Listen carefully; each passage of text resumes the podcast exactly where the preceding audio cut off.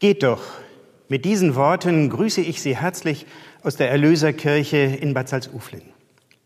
Am Pfingstfest haben wir hier die Erfahrung gefeiert, dass aus der kleinen Anhängerschaft Jesu eine weltweite christliche Bewegung wurde. Wind und Feuer kamen über die Jüngerinnen Jesu und die Geisteskraft Gottes.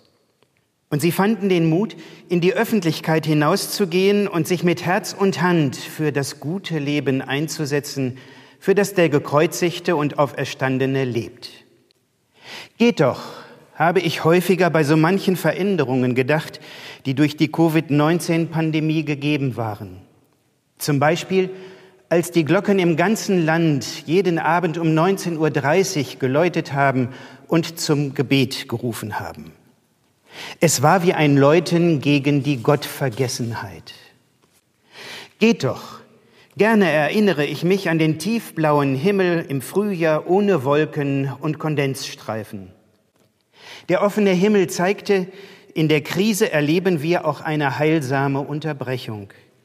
Das selbstverständliche Hetzen, Produzieren, Ressourcen verbrauchen machte Pause. In dem Shutdown wurde eine verändernde Kraft spürbar, die eine Ahnung davon vermittelte, dass das gute Leben doch möglich sein könnte. Nicht alle haben das so erlebt. Wer freiberuflich unterwegs war, kulturschaffend oder in einem selbst aufgebauten Gewerbe, hat durch weggebrochene Einnahmen häufig existenzielle Not erfahren müssen. Angestellte und Arbeiterinnen haben Jobs verloren oder in Kurzarbeit arbeiten müssen. Das ist bitter. Die Solidargemeinschaft unserer Gesellschaft muss sich nun an ihre Seite stellen. Dennoch, geht doch, mit der Vielfliegerei aufzuhören. Im Beruflichen hat sich vieles eingespielt mit Videokonferenzen. Sicherlich.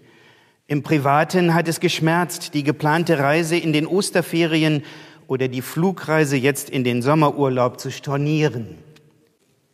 Aber wird nun wirklich etwas fehlen vom erfüllten Leben? Der pandemiebedingte Einbruch des weltweiten CO2-Ausstoßes bringt unsere Gesellschaft an eine Wegscheide. Wir können versuchen, wirtschaftlich alles wieder so in Gang zu bringen, wie es vor der Krise war. Dann geht es weiter mit Riesenschritten auf die Klimakatastrophe zu. Oder wir nutzen diese heilsame Unterbrechung mit allen gesellschaftlichen und persönlichen Kräften für einen wirklichen Neuanfang und Strukturwandel. Das wäre ein Aufbruch zum guten Leben. Im kirchlichen Zusammenhang wissen wir, dazu brauchen wir die Geisteskraft Gottes. Aus verzagten Anfängen macht sie eine gewaltige Bewegung, damit wahr wird, was manchmal nur traumhaft erscheint. Geht doch.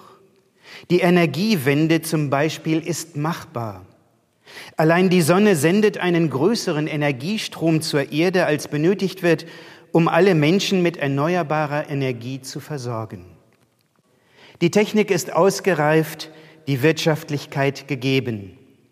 Der Schalter kann umgelegt werden, um fossile Energiegewinnung und die Atomkraft abzulösen. Geht doch, wenn Gottes Geisteskraft uns alle auf den Weg bringt und eine politische Kraft daraus formt, für Gutes, für das gute Leben zu kämpfen. Bleiben Sie behütet und angesteckt von der Geisteskraft Gottes. Musik